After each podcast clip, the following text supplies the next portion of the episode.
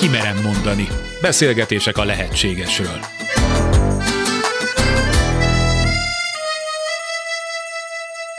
Képes-e az ember a nézőpontja a tudata megváltoztatására? Napjaink fogyasztói társadalmában, egy rendkívül versengő, individualista kultúrában vajon meghaladhatók-e a hétköznapok diktátumai? Ha igen, mennyiben és milyen áron? Vagy a tanult, az öröklött, a beidegződött mintáink és világlátásunk vezérel bennünket? A válasz bonyolult és sokrétű. Érdemes szétszálozni. Sugár Ágnes vagyok, köszöntöm Önöket. Ebben a sorozatban beszélgetéseket hallgathatnak, a lehetségesről úgy is mondhatnám, egy újfajta tudatosság lehetőségének vizsgálatára indulunk.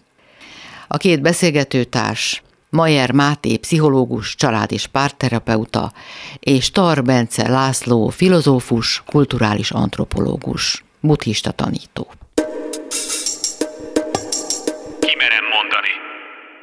Az elmúlt adásokban már többször érintettük azt az állítást, hogy a tudatosság azt jelenti, vagy jelenteni, hogy felszámoljuk a gondolatainkkal, az érzelmeinkkel való azonosulást. Fontos megjegyezni, hogy nem letagadjuk azokat, hanem felszámoljuk, és hát ezt próbáljuk körbejárni, hogy mit is jelent ez a nem azonosulás, vagy ez a fajta távolságtartás a továbbiakban is, amikor még mindig az érzelmekkel foglalkozunk. Ugye a kényszeres hazudozás, vagy az üldözési mánia mind-mind szélsőségek. Ez utóbbi mögött például, tehát a üldözési mánia mögött az a téveszme áll, hogy egyes emberek összeesküdtek ellenem azért, hogy ártsanak nekem, és valaki minél erősebben hiszi ezt, annál erősebb az én tudata, vagyis hogy mindennek a középpontjában ő áll. Most nem is az egyedi esetekről szeretnék beszélni, hanem hogy nemzetek, vagy nemzetek vezetői, vallási szervezetek vezetői is ugyanezt a taktikát alkalmazzák, nem egy esetben, amikor a saját nemzetüket vagy szervezetüket szembeállítják a gonosz másikkal, akik összefogtak ellenük. És ezzel hát sajnos rengeteg szenvedést tudnak okozni egyéni szinten. Számos példát tudnánk fölhozni a múltból erre. Engem leginkább az érdekel, hogy miért tud ez újra és újra megismétlődni szerintetek? Én egy mitológiai példával kezdeném megint Joseph Campbellnek, aki egy híres vallástörténész, van az Ezer arcú hős című munkája.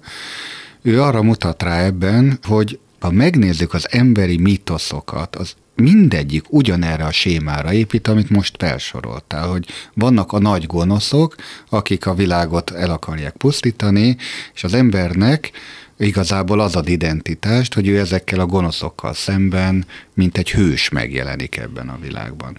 Tehát mindig kell egy ellenség, tehát az ellenség kép kialakítása az szinte szükségszerű, és ha belenézünk, hogy egy egyén hogy fejlődik, majd Máté ebben megerősít engem, valószínűleg van egy szakasz, amikor neki ellenség kell. Tehát az identitás tudatának az alapja az, hogy ő ki nem, vagy ki nem ő, tehát kik azok, akik nem olyanok, mint ők, akik ellenében ő definiálhatja magát, és ez már valahol egyébként azt is meghatározza, hogy ő neki mit jelent majd hősé válni, hogy mit kell neki azért tennie, hogy ezeket a gonoszokat, ezeket az ellenségeket legyőzze.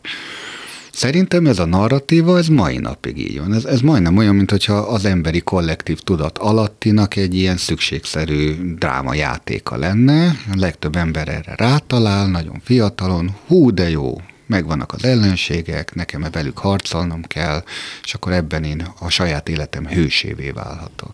Tehát azért fogadjuk el, azért dőlünk be rendszeresen újra és újra az ilyen vezetőknek, mert tulajdonképpen mi magunk is ilyenek vagyunk, így működünk?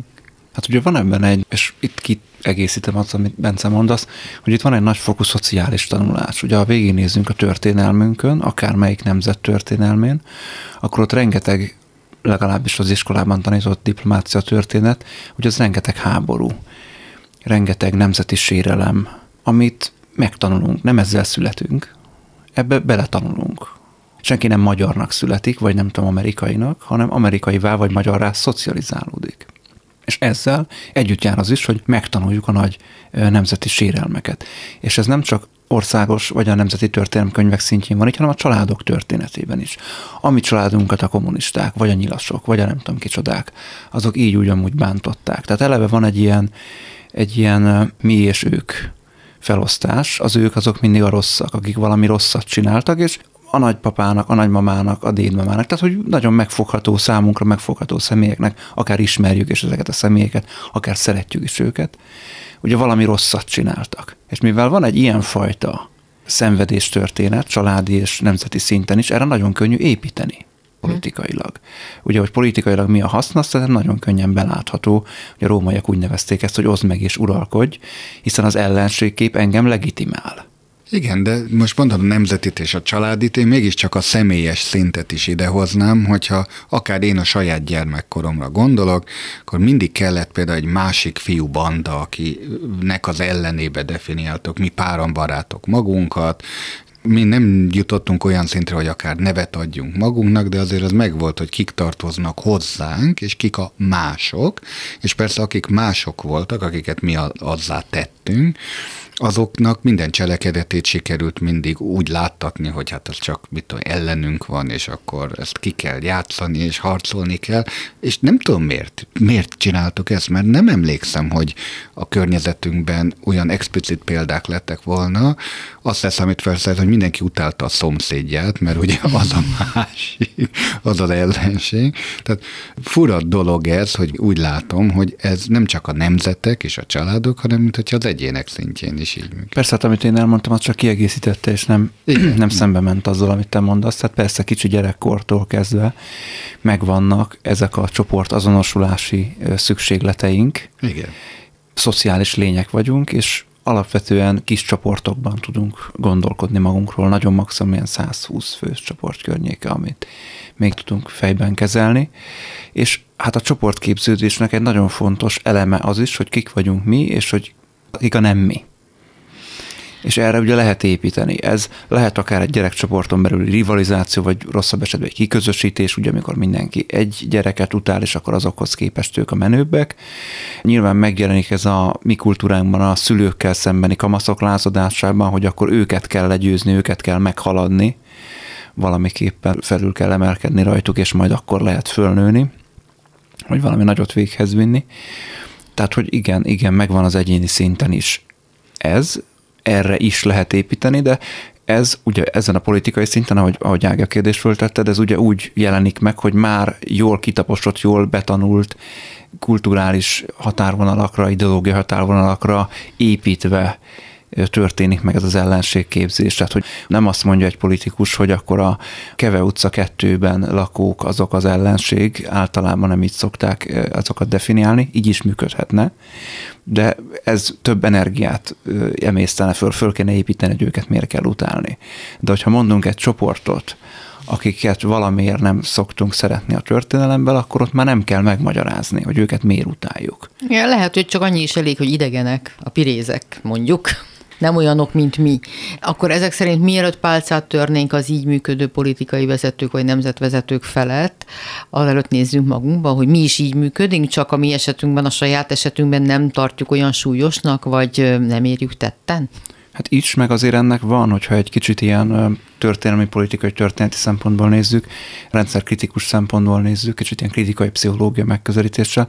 A mai politikai és gazdasági gondolkodás az rendkívül rövid távú ha én ellenségképeket adok a, a népnek, és folyamatosan egy háborús logikában tartom az embereket, ezzel rövid távon nagy eredményeket tudok elérni, nagyon komoly legitimációt kaphatok én, hogy én megvédelek titeket a csúnya másiktól, de hosszabb távon ezzel igazából ártok ennek a közösségnek, nem nagyon segítem az ő működőképességüket, de ha az én kérdésem az, hogy hogyan tudok négy év múlva megint hatalomra kerülni, hát akkor így.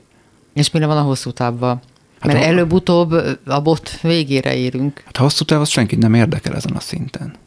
Az a filozófusokat érdekli, de a politikusokat nem. És egyéni, szín... szakembereket. És egyéni szinten mit kezdhetünk ezzel a jelenséggel, ezzel az érzéssel, hogy ne tegyük a magunkévá olyan szinten, hogy akár ártson magunknak, az egészségünknek, az idegállapotunknak? Hát igen, ugye itt megemlítetted a, a filozófusokat, és valóban a társadalom filozófia, vagy inkább a szociál antropológia mindig is foglalkozott ez, hogy miért van ez a fajta csoportidentitás, amit te is mondasz, hogy akár egy százfős társaságra korlátozzuk a saját hovatartozásunk érzését, mert hogy ez tényleg így van. És ha megnézzük például most gyerekirodalmakat, hát ott is mindig ez van, hogy valamilyen csoporttal azonosulnod kell, ez lesz a te identitásod alapja, tehát például Harry Potter varázsló iskolájában mindenkit a megfelelő, nem tudom én, házakba osztanak, és akkor ott még ezek nincsenek nyíltan ellenségként kikiáltva, de már a megkülönböztetés ott van, hogy ők ilyen tulajdonságokkal bírnak, és ők nem olyanok, mint te vagy, és akkor neked azzal kell azonosulnod, és azzal, azzal a csoportért kell dolgoznod, és ez most visszaköszön majdnem minden, úgymond modern mitoszban, ugyanígy, hogy különböztesd meg magad másoktól, és te ahhoz tartozol, és akkor akik nem oda tartoznak, azokkal távolságtartó viszonyt kell ápolnod. Ezt kimondottan károsnak találom, azzal együtt, hogy van valóság alapja, hogy valóban az embereknek van vágya arra, hogy ők így definiálják magukat, így alapozzák meg az identitásukat, és nagyon kevés az a egyén, aki ezen felül tud emelkedni, és ennek a nemes értelmében, és visszahozok egy régi fogalmat a felvilágosodás korából, hogy a világ polgára akar lenni, és azt mondja, hogy én, hogy én a világnak a polgára vagyok, I'm a citizen of the world, a világnak, és nem akarok ilyen nemzetcsoportokhoz ragaszkodni az identitásomban, vagy vallási csoportokhoz, vagy kulturális szokásokhoz, ez egy nagyon idealista megközelítés, mert kérdés, hogy ez megvalósítható. Milyen esélye van egy egyénnek arra, hogy valóban felülemelkedjen valláson, kultúrán, nemzeti identitáson, kollektíván? Hát nem tudom, de válaszoltunk arra a kérdésre, hogy miért van ez így? Miért van erre szükségünk? Vagy ez egy tanult dolog? Ugye minden a hatalmi lánc minden szintjén más választható erre a kérdésre, hogy miért van erre szükség a politikusnak, hogy hatalmon maradhasson és legitimációt kapjon. Miért van erre szüksége az őt kiszolgáló apparátusnak, mert ezzel kap fizetést, megélhetést, stb. Tehát ők ezzel szintén jól járnak. Miért van erre szüksége az egyszerű választópolgárnak? Hát azért, mert ez egy identitást ad számára, tehát ezzel nyerünk is mindig valamit tudjuk, hogy akkor kik a jók, kik a rosszak. Ugye, hogy egy kicsit árnyaljuk is, tehát hogy a, ez az ellenség képkeresés, ez igazából csak tényleges fegyveres konfliktus, tehát háború esetén megy el odáig, hogy a másik fél az démonizálva van, akik nem is emberek, akiket le kell gyilkolni. Egy békeidőben ez a fajta mi és ők felosztás, ami ugye, ahogy Bence mondott több példán keresztül is, hogy ez nagyon-nagyon zsigerileg bennünk van, és nagyon vágyunk erre a fajta működésmódra. Ez egyébként ennek van nagyon pozitív oldala is szerintem, hogy egy békeidőben azért nem ennyire szélsőséges az elhatárolódás és a perspektívája a másiknak, még akkor sem, hogy adott esetben a politikai narratíva az tud időnként nagyon szélsőséges lenni. Hát én Máté azért vitatkoznék ezzel, mert mostanában volt a, a világbajnokság, a fotball világbajnokság, ahol a döntőt tulajdonképpen két kiváló csapat játszotta. Mindegy az, hogy ki is győzött a végén, de a lényeg az, hogy a francia csapat vesztette el ezt a mérkőzést, méghozzá ugye 11-eseken, ezt olyan jogtalannak és igazságtalannak érezték, és a békeidőkre idézek, hogy hát a rákövetkező nap, ugye Párizsi utcán, sőt még aznap este hatalmas zavargások törtek ki, de nem csak Párizsban, hanem francia nagyvárosok többségében megint autókat gyújtottak föl, kirakatokat törtek be, dühöngött ez a tömeg. Uh-huh. Mondhatjuk a békeidő kellős közepén egy barátságos mérkőzésnek a következményeként, és itt jön ez az ellenségkép. Ha azt mondanánk, hogy a fotball, ami össze kéne, hogy kösse egy sporton keresztül a nemzeteket, tehát elképesztő indulatokat szül megint, pedig lehetett volna ennek az örömében osztoznia mindenkinek, hiszen a másik csapat, aki nyert, nagyon megérdemelt módon, tehát mint méltó ellenfelet el lehetett volna ismerni, és meg lehetett volna ünnepelni a győzelmüket. Uh-huh. Pont amit mondasz, az igazából nem feltétlenül mond ellent annak, amit én mondok. Ugye egyrészt nem azt láttuk, hogy a francia csapatok megindulnak Argentina elpusztítására a lefújást követő percekben, hanem azt látjuk, hogy futballhuligánok kimennek és, és dühöngenek. Azért dühöngenek, mert hogy nem az ő csapatuk nyert. Igen. Ugye azt mondtad, hogy barátságos meccs volt, ez egy tétmeccs volt, ez nem volt barátságos. A foci meccsek, vagy bármilyen sportmeccsek, hogyha az téttel történik, akkor azért ott mindig nagy indulatok vannak, de utána ezek a kocsikat meg kirakatokat gyújtogató emberek másnap be fognak menni dolgozni, nem pedig önkéntesnek jelentkeznek a légióban mondjuk. Tehát, hogy őket összekötötte, egységbe kovácsolta, és nyilván a dühük is megjelenik, a verességben is megjelenik a dühük, és mivel ők úgy vannak szocializálva, ahogy ezért kimennek az utcára és balhéznak, ez valahol bele is van kalkulálva a történetbe, tehát ez meg van engedve. Ezt mondjuk egy, nem tudom, észak-koreai diktatúrában ott, ott nem mennek ki az emberek gyújtogatni, nagyon lövik őket hogy, hogy azért ez a, ez a rendszernek a liberalizmusából is következik, hogy ez meg tud történni. Egyébként gyönyörű szép, hogy ezt megfogalmazod, és nem is vitatkoznék ezzel, mert eh, én is azt gondolom, hogy ez benne van, bele van kódolva, így mondtad. Én is így gondolom, hogy például ebbe a csoport identitásba, ami egy foci köré épül, vagy egy szurkolói közösségbe, valamilyen módon még társadalmileg legitimizáljuk is ezt, Igen. és ahogy mondod, elfogadjuk ezt az haragot, ezt a dühöt, ezt az indulatot, ami egy ilyen csalódás kapcsán ilyenkor felszínre tör, még akár ebben a formában. Azért ebben az is benne van, hogy mondjuk a focinak, mondjuk a tömegsportnak azért megvan az a funkciója, például egy ilyen világválságban, mert most vagyunk, hogy ahogy egyre több ember érzi, hogy ő egyre rosszabbul él, és emiatt jogos indulatok keletkeznek benne, nem csak félni fog, hanem dühös is lesz, hogy akkor ezt egy olyan módon vezessék le, hogy a hatalmat ez ne veszélyeztesse. Tehát mondjuk nem villanegyedek ellen indulnak meg, és kezdik el kifosztani őket, vagy nem a politikusokat lógatják föl, hanem egyszerű közemberek autói gyújtják föl, és kirakatokat vernek szét. Jó, hogy az az erőszak szóba jött, és ez azért fontos, mert ugye önigazolást szolgál. Tehát, hogyha nem én győzöm, hanem az én csapatom győz, akkor végem van, akkor megsemmisülök. És tulajdonképpen ez fejeződik ki ezekben a brutális cselekedetekben. Abszolút. De minek kell történnie, hogy valóban eljöjjön például egy ilyen állapot? Egyet most mondtál, uh-huh. egy példát most mondtál, de hogyha a háborús helyzetekre gondolunk, vagy akár csak a személyek közötti agresszióra. Szóval mi az a pont, ami után már a fizikai erőszak, a másik megsemmisítése, vagy a pusztítás, a környezet pusztítása következik. Hát ugye itt most rendszer szinten beszélgetünk, mert ezek a kérdések, amiket megfogalmazol, ezek mind a rendszerről szólnak, nem az egyénről szólnak. Ugye ahhoz, hogy egy fegyveres konfliktus, mondjuk egy háború el tudjon indulni, ahhoz kell egy olyan jól fölépített, módszeresen fölépített tudatállapot, jogi környezet, ahol az a norma, az a jó cselekedet, hogy te mész, és lelövöd a másik ember polgárait, és ezáltal te hős leszel. Ez egy nagyon jól történelmileg, nagyon jól fölépített narratíva, nagyon jól ismeri, azt hiszem, hogy minden ország, minden embere. Most a törzsi társadalmak nem biztos, hogy abban a megközelítésben, ahogy mondjuk a nagy nemzetállamok, de ott is megvannak a törzsi háborúk, tehát ott is megvan a hőskultusz, talán picit más narratívával. Tehát, hogy kell egy olyan szélsőséges helyzetet teremteni a hatalmon levőknek, és nem csak az egyik országban, hanem a konfliktusban érintett minden országban hatalmon levőknek, hogy az adott konfliktusban résztvevő emberek azt gondolják, hogy ők akkor járnak el helyesen, hogyha részt vesznek ezekben a cselekedetekben.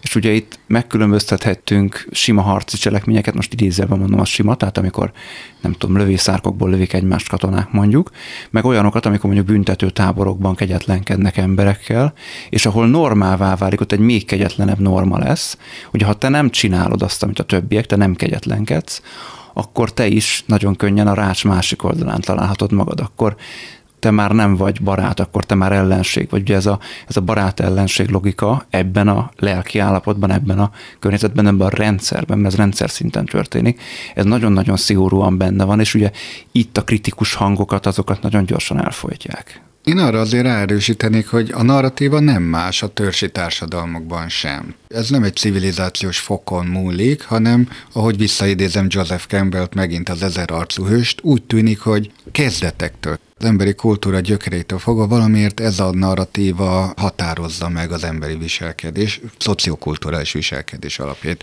Nagyon fontos hangsúlyozni, szociokulturális. Mindig kell ellenség, mindig az ellenséggel szemben elkövetett, úgymond cselekedetek jónak vannak beállítva, és te akkor válsz hősé, hogyha ezt követed. Ez nem nem változik, hogyha két afrikai tehénpásztor törzset nézünk, akik egymás teheneit rabolják el, akkor is hős vagy, hogyha a másiktól elloptad a tehenet, és akkor is hős vagy, hogyha egy háborús konfliktusban lelövöd ugye egymás ország civiljeit. Szörnyű, borzasztó, hatalmas csapda, azért ezt mondjuk ki, ez egy elmebaj, ez egy kollektív téboly, és itt jön azért az, hogy az egyén kollektív tudatosságnak ezekbe a téveszméibe fel tud oldódni. Sőt, voltak korszakok, azt tudom mondani, amikor ez elvárt volt, és azt mondták, hogy hát kinek drágább rongy élete, mint a hazabecsülete. Tehát dobd oda a saját egyéni sorsodat, az egyéni akaratodat, az egyéni személyedet, és egy kollektív hát hogy mondjam, meggyőződésnek a, az oltárán áldozt fel akár a saját életedet, nem ez az út. Én meggyőződésem, hogy eh, hála Istennek itt a 21. század szellemi autonómiájában mi felismerhetjük ezeknek a, a kollektív tévképzeteknek a csapdáit, túl tudunk ezen, és felül tudunk ezen kerekedni, és új hős történeteket kéne érni magunknak. Ugyanis nem ez a valódi hősiesség, amit ezek a hamis csapdák állítanak. Pár perccel ezelőtt te magad tetted fel a kérdést, hogy vajon megvalósítható-e ez a másfajta működés. Ugye a Zen azt mondja, hogy ne keresd az igazságot, csak hagyj fel a vélemények dédelgetésével. Gyönyörűen hangzik. Megvalósítható ez?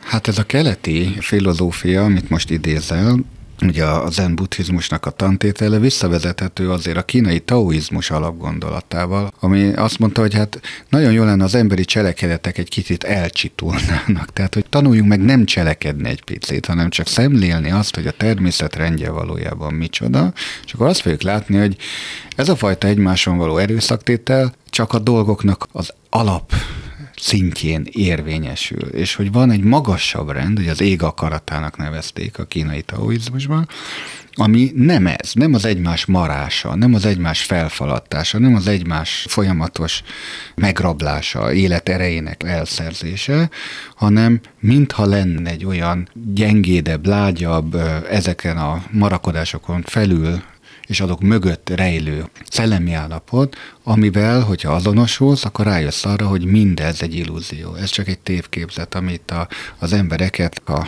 sakálkodás világába köti. De mégis, mintha ez a tévképzet nagyon erős lenne, mintha egyre erősebb lenne, de lehet, hogy csak azért érzem így, mert én most élek. Nyilván ez, ez egy nagyon sok tényezős történet. Az összes háború az mindig hatalmon levő emberek hatalmi érdekeiért zajlik, teljesen mindegy, hogy milyen ideológiát rakunk mögé, hogy teológiait, nemzetállamit, nem tudom, valamelyik nagy filozófiai eszmét tűzzük a zászlónkra, a lényeg az mindig ugyanaz, ezzel csak meg van magyarázva, hogy miért legitim ez a történet. Ugye egyéni szinten ezt beláthatjuk. Egyéni szinten mondhatjuk, hogy én nem megyek el katonának, én nem fogok más embereket ölni, vagy megpróbálok elmenekülni az adott országból. Tették ezt ugye most nagyjából 700 ezeren Oroszországban, meg előtte még 300 ezeren, mióta a háború már kitört. Mondhatom azt, hogy én, én nem vonulok be, mint mondjuk a vietnámi háború idején, és akkor börtönbe megyek inkább, én nem fogok embereket ölni. Bevonulatok és megtagadhatom a parancsot, akkor is fogdára fogok kerülni. Adott esetben ellene fordulhatok azoknak a vezetőknek, akik háborúba viszik az országot, akkor megpróbáltok egy forradalmat kirobbantani, és akkor is embereket kell ölnöm, csak más egyenruhát viselnek. Tehát számos módon tudhatunk az egyéni szinten ezzel szembe helyezkedni itt már ugye szélsőségekről, extremitásokról beszélünk, és ugye azért azt is talán hozzátehetjük, hogy egy másik gondolatot is idehozzak, hogy azért nagyon függ a, a béke meg a háború kérdése az erőforrások szűkösségétől vagy bőségétől. Minél inkább szűkülnek az erőforrások, annál több lesz az erőforrások és zajló háború. Amikor azon kongatják a vízharangot klímakutatók, hogy nagyon közel van egy több lépcsős ökológiai katasztrófa, és hogy ebből bizony lesznek óriási migrációs hullámok, humanitárius katasztrófák és háborúk, akkor erre gondolnak. Hogyha szűkül az erőforrásoknak a köre, elérhető köre, akkor ezért el fogunk kezdeni harcolni, mert túl akarunk élni.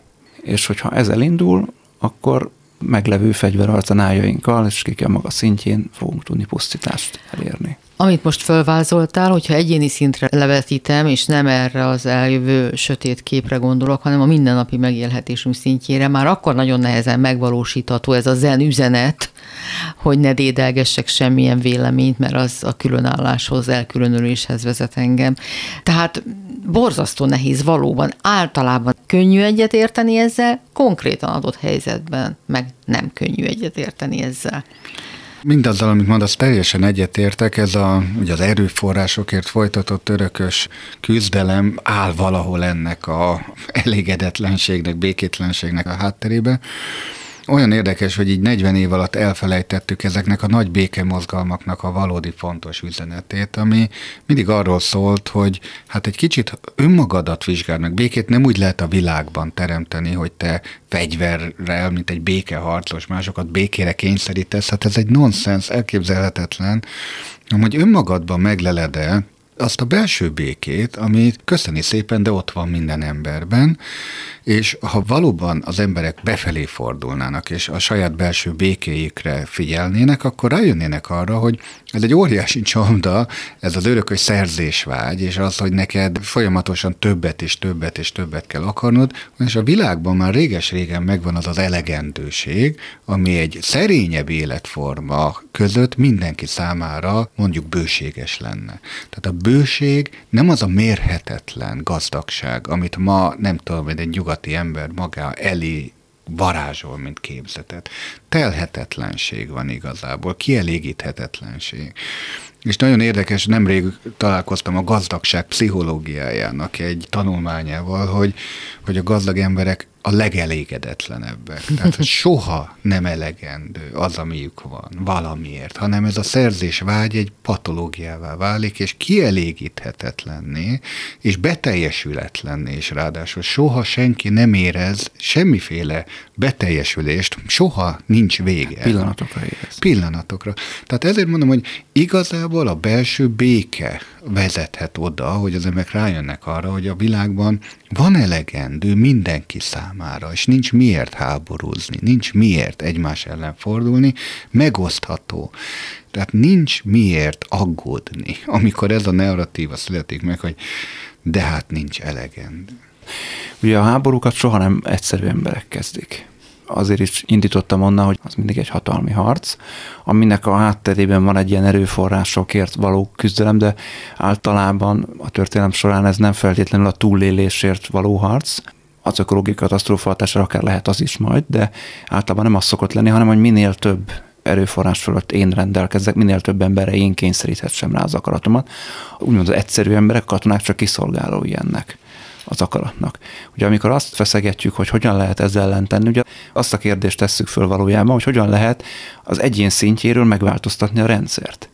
És azzal a nagyon zavarba ejtő válaszsal találkozunk, hogy sehogy. Az hmm. egyéni szintjéről nem lehet megváltoztatni a rendszert összefogott kis közösségek, és akkor itt kapcsolódnék a eredeti fölvetéshez, hogy ez a én és ők, hogy ez nem csak negatív dolog lehet, ez nem csak háborúk forrása lehet, hanem össze is tudnak fogni, együtt is tudnak működni ezek a közösségek, adott esetben nem csak egy országon belül, hanem akár nemzetközi szinten is országhatárokon átívelve, ha megvan a közös nyelv, és megvan erre az akarat, és úgy már sok ember összefogásából, pláne, hogyha pénz is van mögöttük, mert a gazdasági erő az mindig nagyon könnyen transformálódik politikai erővé, akkor már kikényszeríthető a rendszerváltozásra.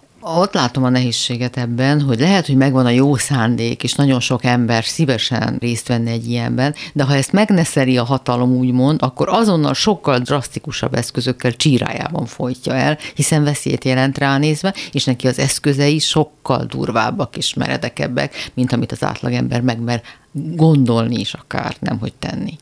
Hát ezzel csak annyiban vitatkozom, hogy a hatalomnak durva és drasztikus eszközökre csak legvégső esetben van szüksége.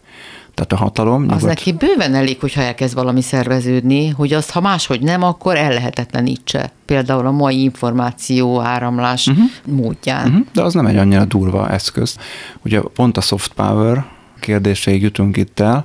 Nyugaton a fegyveres erőt azt nagyon ritkán kell bevetni, mert a soft power elég jól működik. Erről beszélek. Nekem már az is durva, amikor válogat nélküli hazugságokkal és dezinformációkkal és agresszióval és szervezettséggel nyomul. Ijesztő. Gátlástalan megnyilvánulás. Mátéval nagyon egyetértek, hogy igen, ez a fajta közösségvállalás, közösséghez való csatlakozás, ennek abszolút megvan a pozitív formája is, ugye csak a negatívról beszéltünk eddig, hogy azokat mondhatjuk, hogy alternatív élet stratégiát váltó közösségek, akik akár csak annyi, hogy mondjuk a biciklis mozgalom, akik azt mhm. mondják, hogy nem fogunk autókkal járni, nincs rá szükségünk egy városon belül, mi biciklikkel közlekedünk, az is egy olyan közösség, aminek mondhatjuk, hogy nagyon nagy kulturális hatása van, és abszolút pozitív.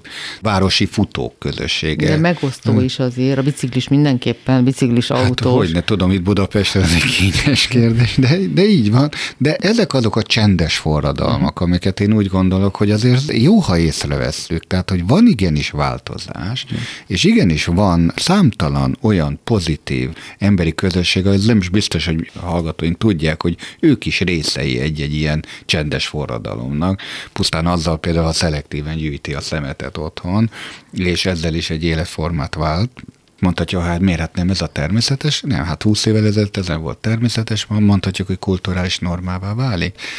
Érdekes, hogy a világban én mindig úgy látom, hogy építő és a romboló azok mégis megtalálják az egyensúlyot. Én végtelenül hiszek az emberi intelligenciában, és abban, hogy az emberek többsége a harmonikus életre törekszik, és helyére kerülnek a dolgok, mert senki nem akar már egy eszement, ostoba, háborús közegnek a önkéntes közreműködője lenni. Az más kérdés, hogy ugye hol van az a határ, hogy hagyod-e, hogy belekényszerítsenek mint amit Máté mondtad, hogy inkább fölvállalja valaki azt, hogy akkor inkább börtönbe megy, de nem háborúzik például. És akkor itt vissza is tudunk menni a kezdeti fölvetéshez, hogy hát miért vannak ezek a ellenséges narratívák, paranoid gondolkodás. Hát azért, mert amíg a pirézeket utálom, addig nem kérdőjelezem meg, hogy ki van hatalmon milyen korrupció van mondjuk állami szinten. Nem azzal fog foglalkozni. Amíg a Netflixet nézem, vagy éppen a foci VB-t, és azon dühöngök, hogy melyik csapat nyert, vagy annak örülök, hogy melyik csapat nyert, addig nem azt fogom nézni, hogy milyen óriási szocioekonomiai szakadék van, ami soha nem volt a történelemből gazdagok és szegények között, hogy a mély szegénységet fel akarjuk számolni, de az elképesztő gazdagságot nem. Azt nem tartjuk patológiának. Hmm. Hát igen, akkor ezek szerint mégiscsak van egy határ, amikor mindez működésbe lép. Tehát nem lehet mindig függetlennek éreznünk, gondolnunk, tudnunk magunkat, és erre azért Ázsiában is van példa, gondolok arra, amikor a butániak fegyvert fogtak, mikor az indiai szakadárok betörtek az országukba. Utána aztán felajánlották a fegyvereiket, elvitték a kolostorba, és sűrűn bűnbánatot gyakoroltak, de amikor a helyzet úgy hozta, akkor ők is fegyvert fogtak. Buddhisták ide, buddhisták hát, oda. Ez uh-huh. így mhm. van, igen, igen. Nagyon nehéz ezeknek a csapdájából kikerülni. Tehát valóban ugye, hogy az előbb ezt a szót használtam, hogy a történelmi színpadon megrendezett helyzetek ezek, és valóban rengeteg ilyen van, ahol egyszerűen a, a történelmi események sodra egyszerűen magával ragadja az egyént, hiába próbálna ő egyénileg ellenállni, egyszerűen erősebb az a kollektív téboly vagy eszme, ami éppen akkor érvényes, és magával sorolja az egyén.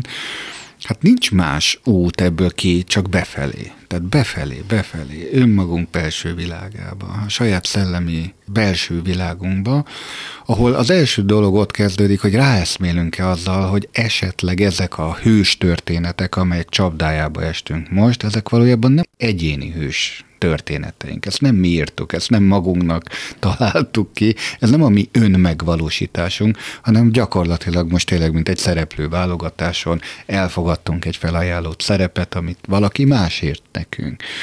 Ettől még lehet, hogy pont ránk szabott az a szerep, és egyébként még jól is érezzük benne magunkat. És sőt, azt mondjuk, hogy de jó, mert világéletemben erre a szerepre vágytam. Nagy kérdés azért, úgy utólag azt gondolom, amikor utólag megkérdezik ezeket a veteránokat, akik ugye túlélnek egy háborús konfliktus, hogy ez az a szerepe, amire valóban vágyott, akkor azért nagyon ritka az, aki azt mondja, hogy igen, igen, igen, ez volt az életem nagy szerepe, és ebben találtam meg a valódi önmegvalósítást inkább, ahogy te mondod, a bűnbánat követi ezt, és a, a templomokba való vezeklés, hogy az a rengeteg erőszak, amit elkövettem, vagy élet, amit kioltottam, az egy tévedés volt, az egy abszolút csapda volt, amiben én eszköz voltam, és ezért válik rengeteg veterán aztán, hát ugye pszichológiailag sérült, és egész életében arra szorul, hogy őt lelkileg megpróbálják kigyógyítani ebből az önvádból. Még van a műsorból hátraidőnk. Egy meredek kérdést fogok föltenni, egy felvetést. Ha létezik az, amit úgy fogalmazunk, hogy az életem és az én életem, akkor tehát ez azt jelenti, hogy két különböző dologról van szó, mert van az én és van az életem. Ahogy két különböző dolog az, hogy van a cipőm, meg vagyok én, meg van az autóm, meg vagyok én. Mivel tehát két különböző dologról van szó, az énről és az életünkről, ez az életel is veszíthető, és Tolle azt mondja, hogy ezért válik ez olyan retteget dologgá amit el lehet veszíteni, vagyis hogy a halál azért ennyire félelmetes. De ha belegondolunk, az élettől nem lehet elkülönülni. Tehát az én az nem létezik az életen kívül, ahogy a cipőm létezik az énen kívül. Tehát nincs olyan, hogy az életem, nincs olyan, hogy az én életem, csak olyan van, hogy az élet vagyok. Ez csak játék a szavakkal, vagy szerintetek van ennek valamilyen mélyebb jelentése?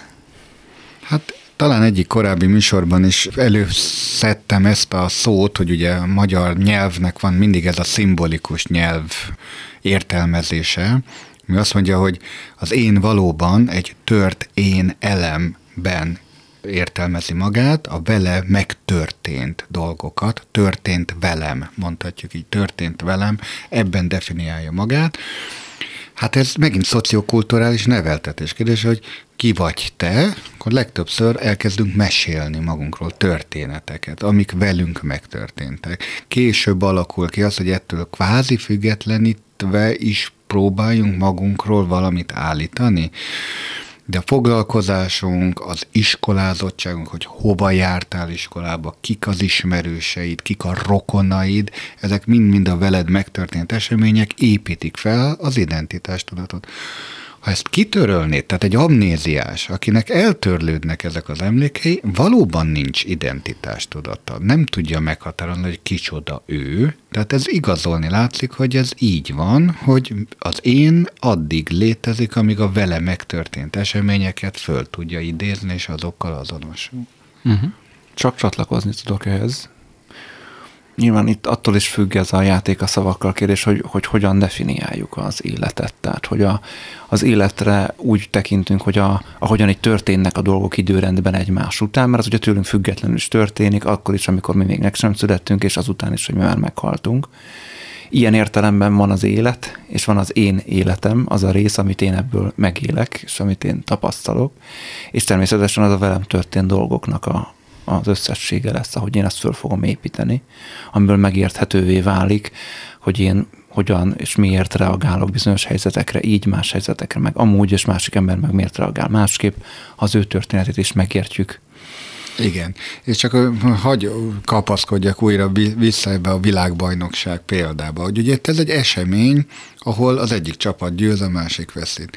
De hogy az egyének ugyanahoz az eseményhez teljesen más módon viszonyulnak, annak függően, hogy ők melyik csoporthoz tartozónak definiálják magukat. Az egyik veszteségként, a másik győzelemként éli meg ugyanazt a helyzetet. A helyzet önmaga az teljesen tárgyilagos és objektív, sem nem győzött, sem nem vesztett, úgymond az egyén szempontjából például egy semleges, aki egyik csoporttal se azonosítja magát, annak ez a, egy tárgyilagos valami.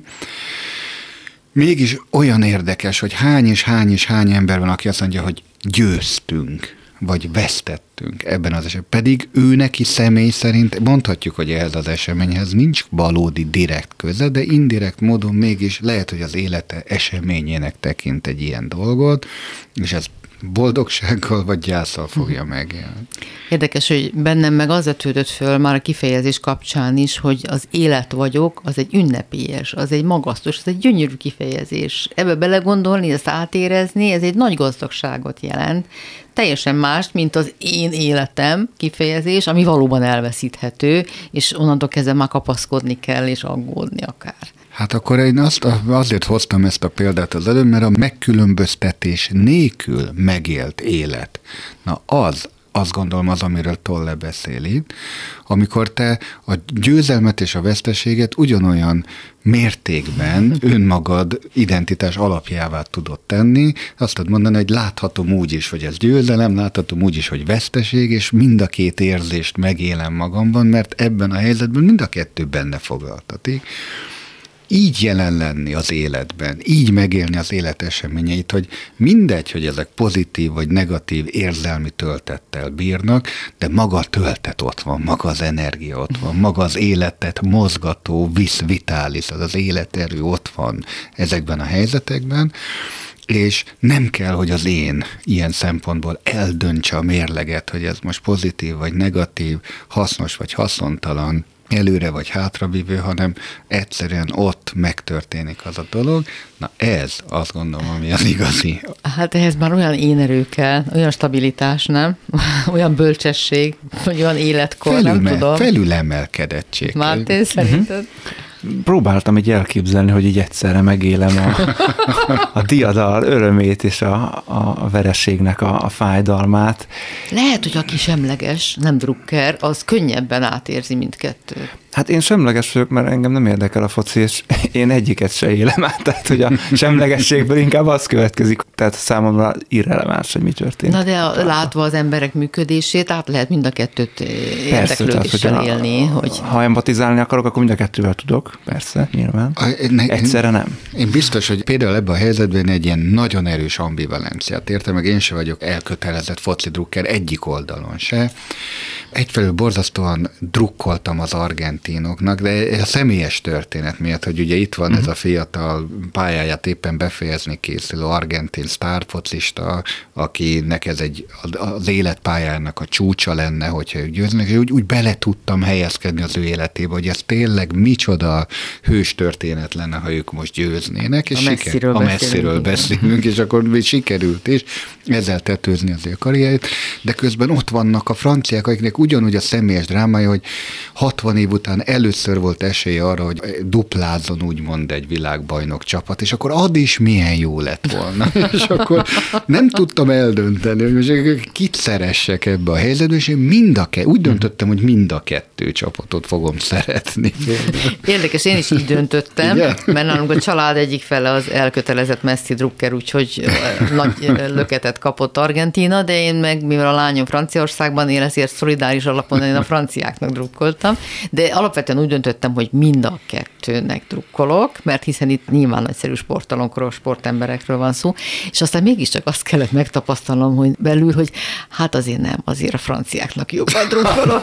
Olyan, nem voltam elégedett saját magammal, pedig eldöntöttem, hogy nagyon sportszerű leszek és ebben az ügyben. Ezt csak azért mondtam, mert, mert ha a saját megéléseimet nézem, akkor én, én megéltem ezt a mhm. kettős, uh-huh. ezt, a, ezt az örömet és a bánatot uh-huh. egyszerre, és, és attól függően, hogy éppen a kamera kit mutat, bánatot, éreztem azt a bánatot, vagy azt az örömet, éppen az, hogy ki, kik azok, akik itt exponálva uh-huh. Így igen, tehát amikor a kamera ide és odafordul, de nem egyszerre, hanem váltakozva. Váltakozva, így van, váltakozva. Nem egyszerre, nem váltakozva. Jó. Van még időnk egy uh-huh. témára, egy bekezdésre ebből az adásból is. A betegség és az én, a betegség és az ego, ez egy teljesen új lap. Ugye mindkettő előfordulhat, hogy van, aki a betegsége folytán az együttérzést, a részvétet keresi, és ezt ugye panaszkodással meg is erősíti, és van, aki éppen a betegség hatására válik lágyabbá, elfogadóbbá, jut esetleg fontos felismerésekhez. Min múlik ez, hogy melyik kapcsol be, melyik működésmódot választjuk, úgymond? Még egy harmadikat is mellé tennék, mert én sajnos azzal is szoktam találkozni, aki a betegség hatására könyörtelen lesz, uh-huh. dühös lesz, akár önmagára is, hogy hogy lehetek én beteg. Tehát, hogy nem uh-huh. csak a, az általad említett első kettő van, mert azok viszonylag adaptívak.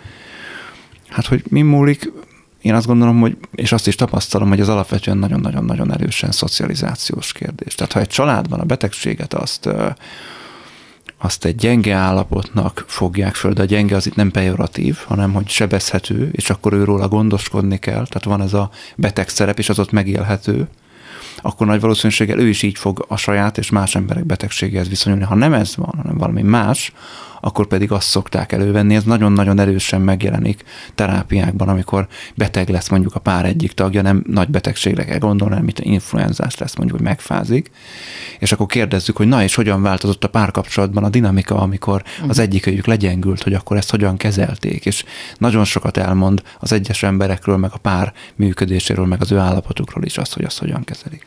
Hát én teljesen szociokulturális, és muszáj megint akkor az antropológus megszólaljon belőle, hogy az a legtöbb tradicionális kultúrában a betegség az egy áldás, az egy áldás, az egy áldott állapot, amit az Istenek azért adnak valakinek, hogy ezen a betegségen keresztül egy tudatállapotot válthasson, és mindig úgy gondolták, hogy ez gyógyító hatású. De bármilyen érdekes, a betegség gyógyít, lelki értelemben sokkal nagyobb belátásokra, bölcsességre tehet szert az, aki beteg, és annyira igaz ez, hogy ugye Hügiénia, aki ugye a, a, a gyógyítás istenének a leánya, és ugye az élet elixírt készíti el, a gyógyszerészek istene egyébként később, mindig arról volt szó, hogy ha valakit úgymond a betegségével megáld, és ugye ebből kigyógyul, ez annyira egy keresett dolog, mert bocsánat, hogy mondjuk keresett dolog volt, hogy betegnek lenni privilégizált dolog volt. És majdnem azt mondjuk, hogy a betegség vágy is megszületett ezzel, hogy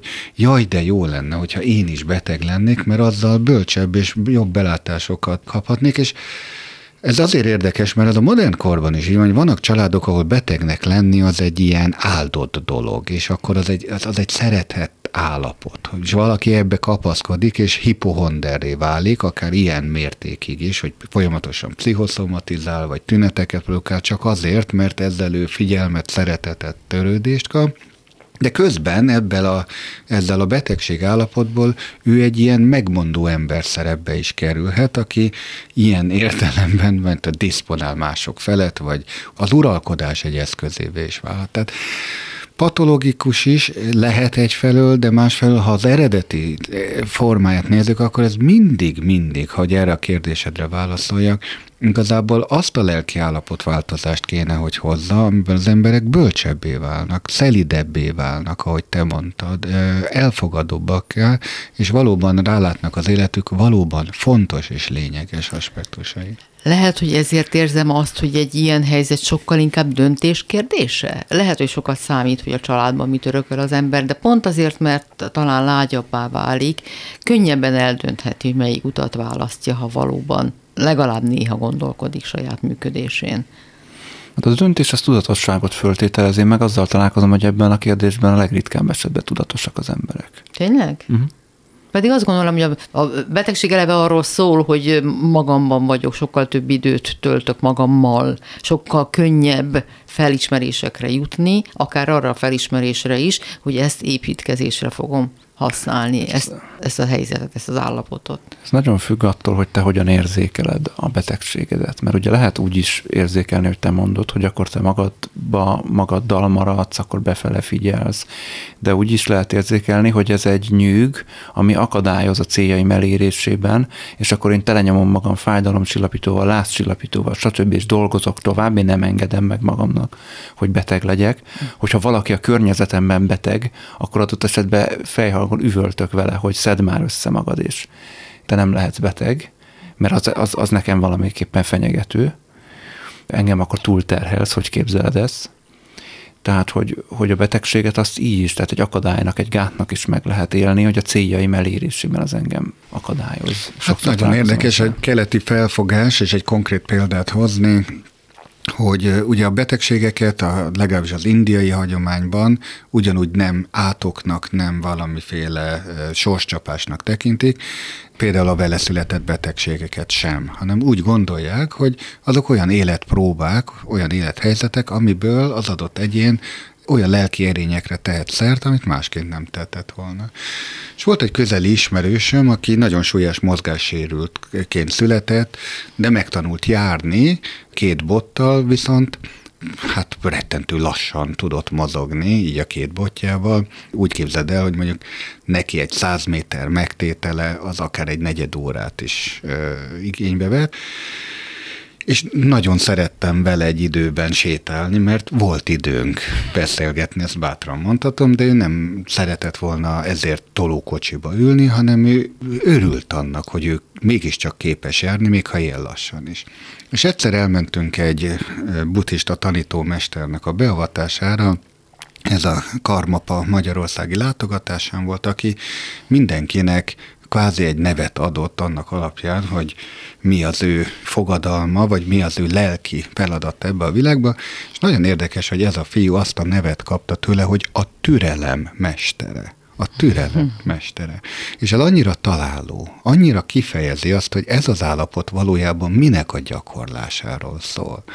Hogy ennek a fiúnak ez az élet feladat, ezt az erényt eh, nek a gyakorlását teszi lehetővé, és neki ezt, mint sorsfeladatot ilyen értelemben akár büszkén is lehet viselni. És azt gondolom, hogy ennek a filmnek ez egy felismerés, egy megvilágosító pillanat volt, mikor ezt valaki kimondta, egy avatómester, hogy hát ez a te élet feladatod, hogy a türelmet gyakorol. Ezzel a gondolattal fejezzük be a mai adást. Majer Máténak és Tarbence Lászlónak ismét köszönöm, a jelenlétet hallgatóinknak szintúgy egy hét múlva folytatjuk. Viszont hallásra! Kimerem mondani.